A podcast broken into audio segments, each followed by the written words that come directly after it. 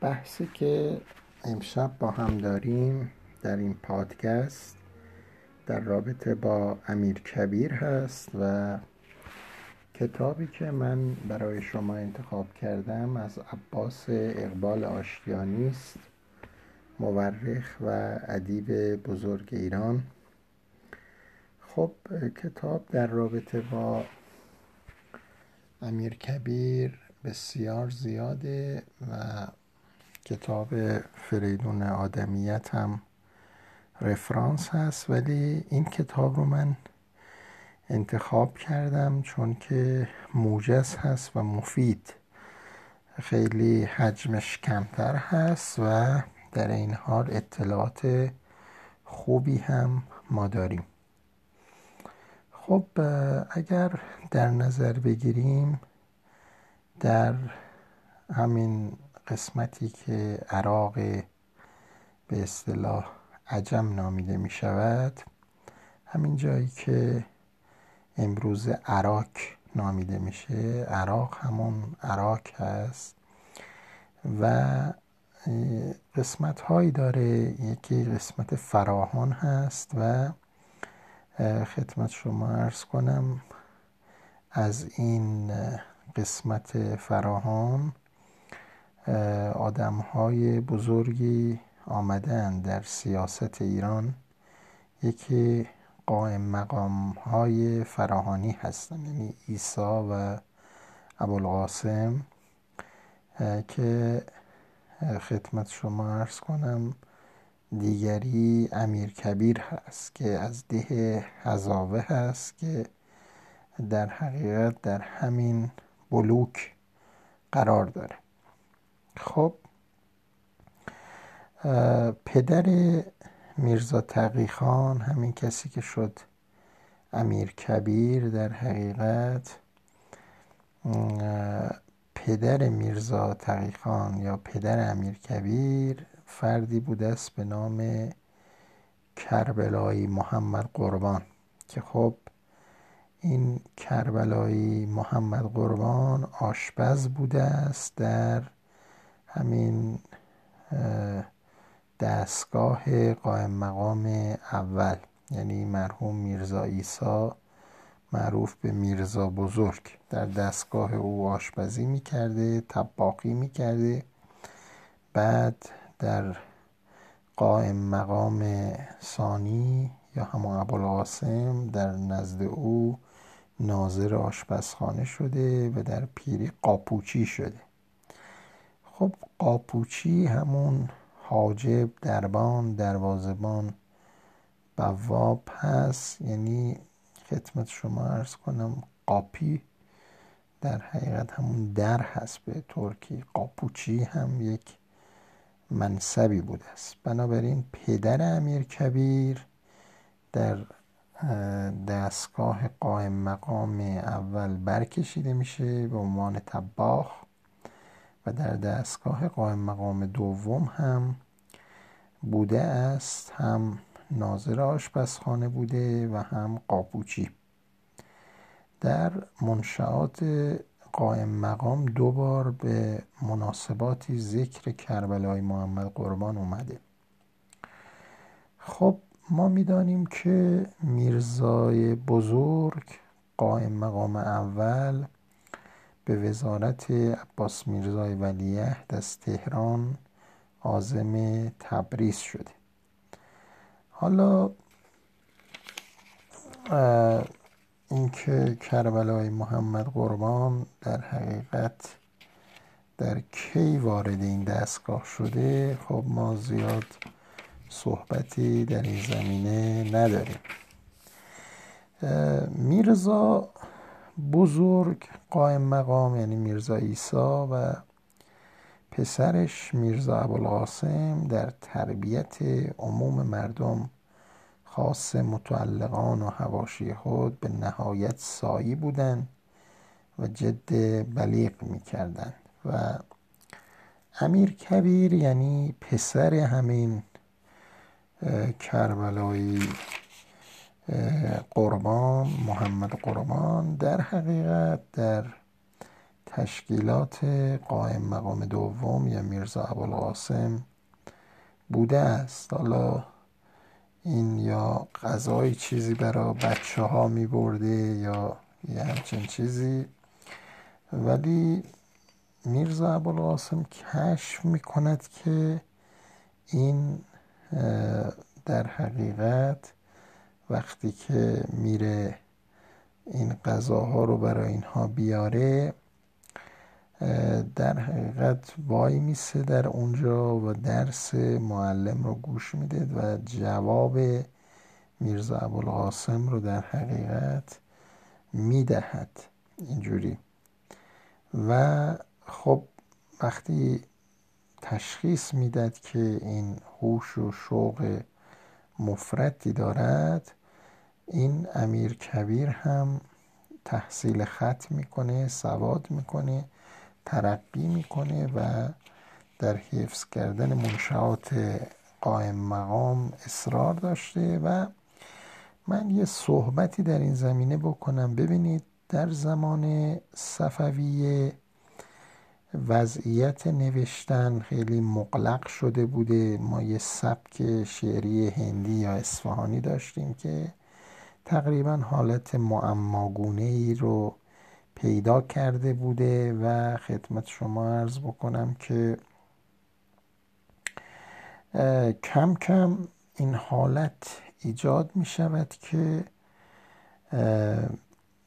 در این دوره قائم مقام دوم میاد کتاب به نام منشعات می نویسه. این منشعات در حقیقت آین ترسل و نامنگاری است به یک شیوه خیلی ساده ای که این دوره رو هم دوره بازگشت در شعر میگن. یعنی این دوره از اون مغلق بودن و در حقیقت تعقیدی که در دوره صفویه بوده خارج میشه و یک بازگشتی به دورانهای ساده تر ایران می‌کنه. این کتاب منشعات باعث می شود که در حقیقت آین ترسل شکل بگیرد و همین آین در دوره قاجار بوده است. یعنی هر کی می‌خواسته کار سیاسی بکنه باید با این منشعات آشنایی داشته باشه و موجز نویسی و جزالت عبارت در حقیقت در این کتاب بوده است. امیر خب این کتاب رو می‌خواند یعنی در مکتب به اصطلاح قائم مقام فرهانی دوم میاد و درس می‌خونه مشربش بوده است. خب این در حقیقت میاد و مناسبی رو می‌گیره. یعنی قائم مقام او را معمور محاسبه فیلخانه خود یعنی سر طویله خودش می‌کنه و جبه خودش رو هم به پاداش به امیر میده که البته این امیر گاهی گستاخی هایی می‌کرده که خود قائم مقام در حقیقت این گستاخی ها رو نمی‌تونسته تحمل کنه و می‌خواسته که این کاملا تربیت بشه. در نتیجه او را به محمد خان زنگنه امیر نظام میسپره و میگد که خدمت سخت اسکری بکنی تا این جوان گستاخ سرکش آموخته بشه. خب این محمد خان زنگنه امیر نظام هم در ناحیه آذربایجان گویا رئیس اساکر بوده است و قدرت فراوانی داشته. بنابراین منتقل می شود این امیر کبیر یا همین بچه به دستگاه به اصطلاح محمد خان زنگنه. خب خدمت شما ارز کنم امیر در پیش زنگنه از کارهای مختلفی از لشکر نویسی میاد به مقام منشیگری نظام ارتقا پیدا می‌کنه مستوفی نظام میشه و سفر روسیه ای در حقیقت پیش میاد. یعنی یک سفرهای دیپلماتیک برای امیر کبیر پیش میاد. ما می‌دونیم که جنگ های بین ایران و روس بوده است. جنگ ایران و روس دوره اول و دوره دوم. در دوره دوم هم خب ما شکست می‌خوریم و پاسکوویچ فاتح جنگ های ایران و روس در دوره دوم بوده و شخصی از منصوبان خودش رو به نام گریبایدوف میفرسته که سفیر فوقلاده بشه از جانب دربار روسیه. این گریبایدوف شاعر و نویسنده بوده و کمدی می نوشته از دوستان پوشکین بوده و شعن ادبی بالایی داشته. خب این به تهران میاد و بعد به تبریز می‌رسه و زنی زیبا رو می‌گیره در این دوره و دوباره به تهران میاد یک رفتار عجیبی داشته. اولا دیوانه عشق این زن بوده است. این زن در حقیقت او را مفتون خودش کرده بوده و غرور و عجب زیادی هم داشته. در اینجا یک حادثه رخ می‌داد که یک فردی به نام آقا یعقوب ارمنی از خاج سرایان فتلیشا این مبالغی رو باید می‌داده به دربار و دیوان. خب این میاد خودش رو به گیروایدوف میبنده و می‌گوید من از مردم ایروان هستم که به اسیری گرفته شدم و طبق قانون ترکمنچای اهنامه ترکمنچای من باید به روسیه مسترد بشم و رعیت روسیه بشم. این کار این برای این بوده است که مطالبات رو ندهد. خب گریبایدوف اول قبول نمی‌کنه ولی بعد در حقیقت او رو میاره در کنف حمایت خودش و بعد این آقای یعقوب ارمنی بحثای دیگری رو هم مطرح می‌کنه می‌گوید دو زن گرجی هم هستن در خانه الله یار خانه آصف و دوله و اونها هم باید بیان و در حقیقت این مسائل سبب می شود که مردم تهران تحریک بشن. و یک فردی به نام حاج میرزا مسیح مشتهد هم یک ملایی بوده است. او هم میاد و این آتش رو شدید می کند و اینها حمله می‌کنن به اقامتگاه گریبایدوف که در نزدیکی دروازه حضرت عبدالعظیم محل باقیلچی حالیه بوده است. این کنیزک ها رو در میارند و در حقیقت میسپرن. آقای یعقوب رو هم می‌گیرند و قطع قطعش می‌کنند و بعد هم حمله می‌کنن گیری بایدوف رو با سی و چهار تن از اعضای سفارت روس همه را به قطع میرسونن و خدمت شما ارز کنم فقط یک منشی اول سفارتخانه یک فردی به نام مالسوف بوده است که این سالم میشه. خب پادشاه که فتلی شاه باشه و درباره ایران میترسن واقعا از این حادثه ای که رخ داده که روسیه نخواد انتقامی بگیره. عباس میرزا هم خیلی ناراحت بوده است چون که در حالا ترکمنچای زامن ولایت عهد و سلطنت آینده عباس میرزا هم بوده است. بنابراین اینا برای استمالت پاسکوویچ یک اقدامی می‌کنند و یک هیئت همراهان خسرو میرزا در حقیقت. از تبریز به سمت تفلیس حرکت می‌کنن محمد خان زنگین امیر نظام بوده است. افراد دیگر هم بودند و میرزا محمد تقی فرانی مستوفی نظام همون محمد خان زنگنه هم بوده است. امیر کبیر هم در این هیئت بودند. خب این هیئت ده ماه در ده ماه و 15 روز در همون روسیه بودن در سن پترزبورگ بودن به خدمت نیکولای اول میرند و در حقیقت شرایطی رو فراهم می‌کنن که این ببخش. حالا اونام درگیر بحثای با عثمانی بودن یا هر چیزی بالاخره کوتاه میان تا یه حدودی و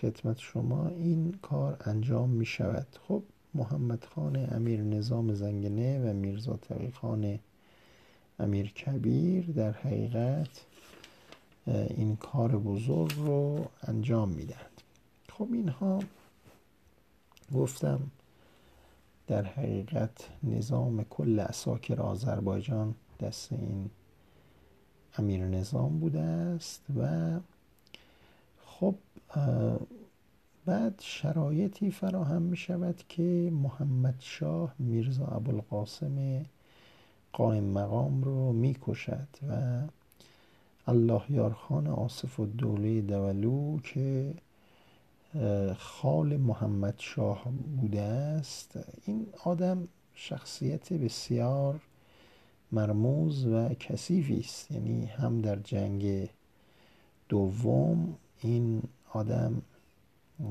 بیشرفی خیلی کرد و باعث شکست بوده است از عوامل شکست بوده است و بعد هم در این دوران ها همه اسم او و پسران او را میشنویم. آدم های بسیار مقام طلب و آدم بسیار بیشرفی بوده است.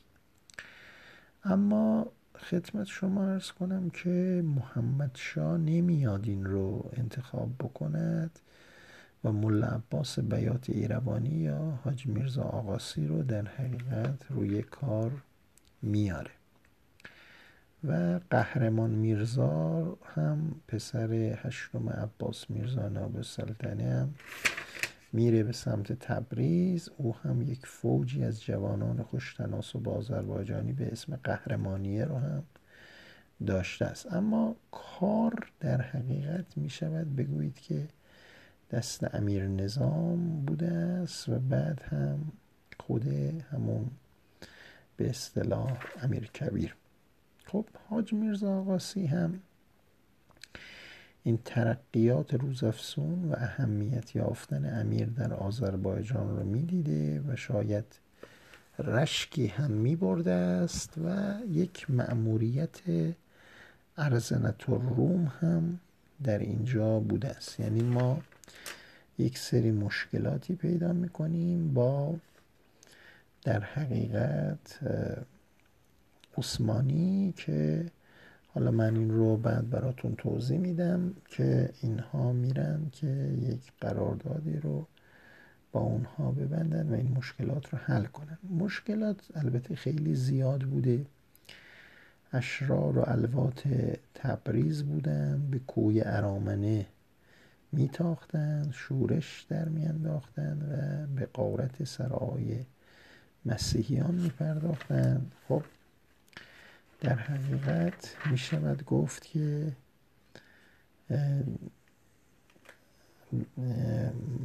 می شود بگوییم که این امیر نظام و امیر کبیر هم در حل این مسائل به اصطلاح نقش مهمی داشت.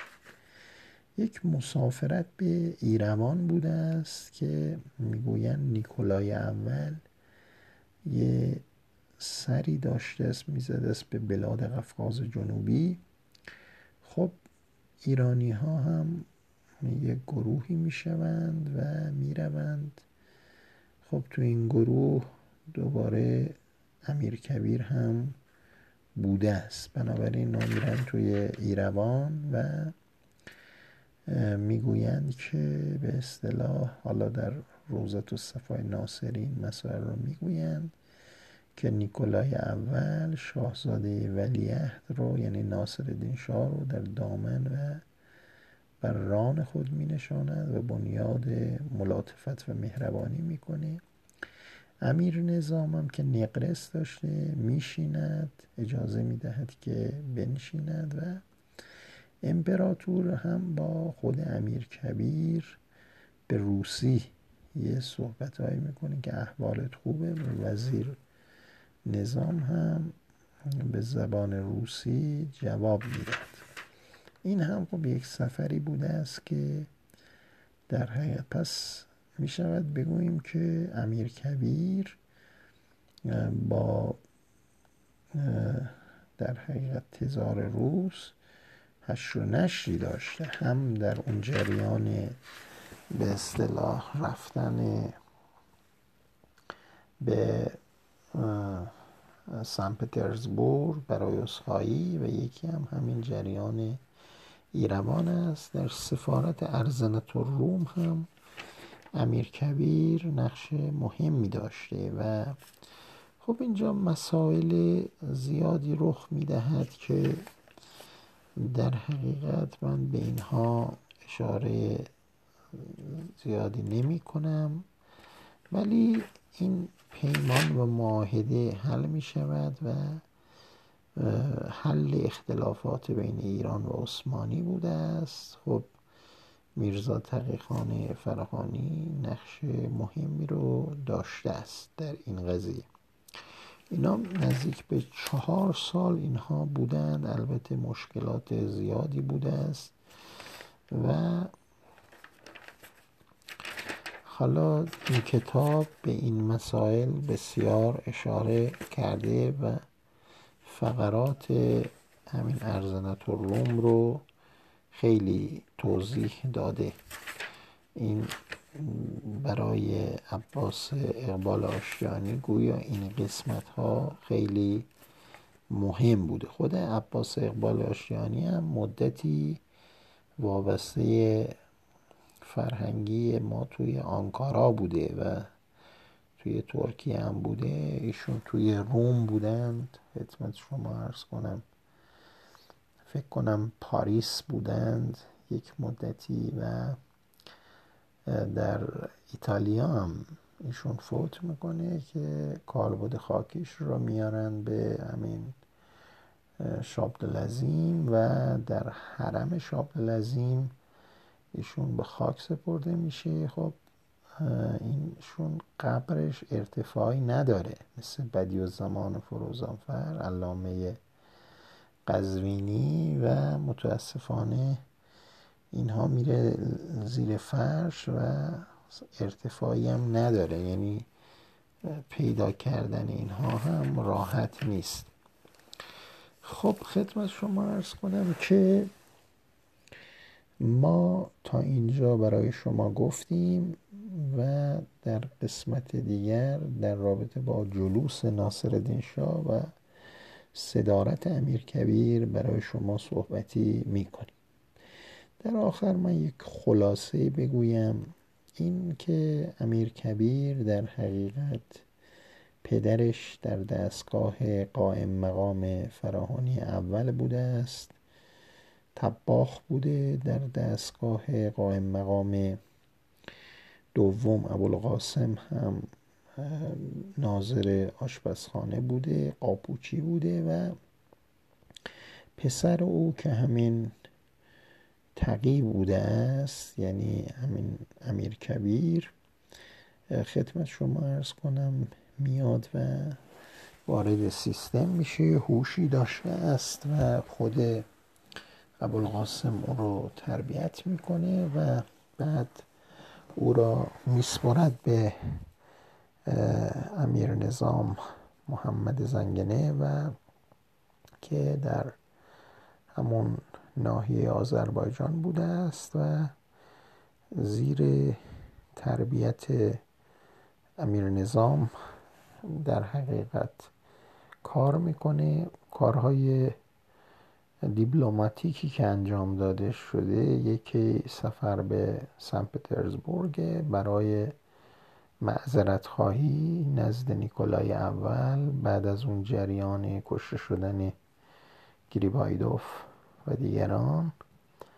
یکی دیگر بحث مسافرت ایروان است و دیگری بحث معاهده ارزنت روم هست. بنابراین کارهای دیپلماتیک زیادی رو ما شاهد هستیم. خب این در دوران به اصطلاح محمد شاه هست و در دوره در حقیقت فتلی شاه عباس میرزا ولیت و دوره محمد شاه. خب گفتم محمد شاه وقتی میاد میرزا ابوالقاسم رو در حقیقت می‌کشد و خدمت شما ارز کنم که حاجی میرزای آقاسی رو میاد در حقیقت روی کار میاره خب خدمت شما ارز کنم که ما این مبحث رو پایان میدیم و میریم سراغ در جلسه بعدی.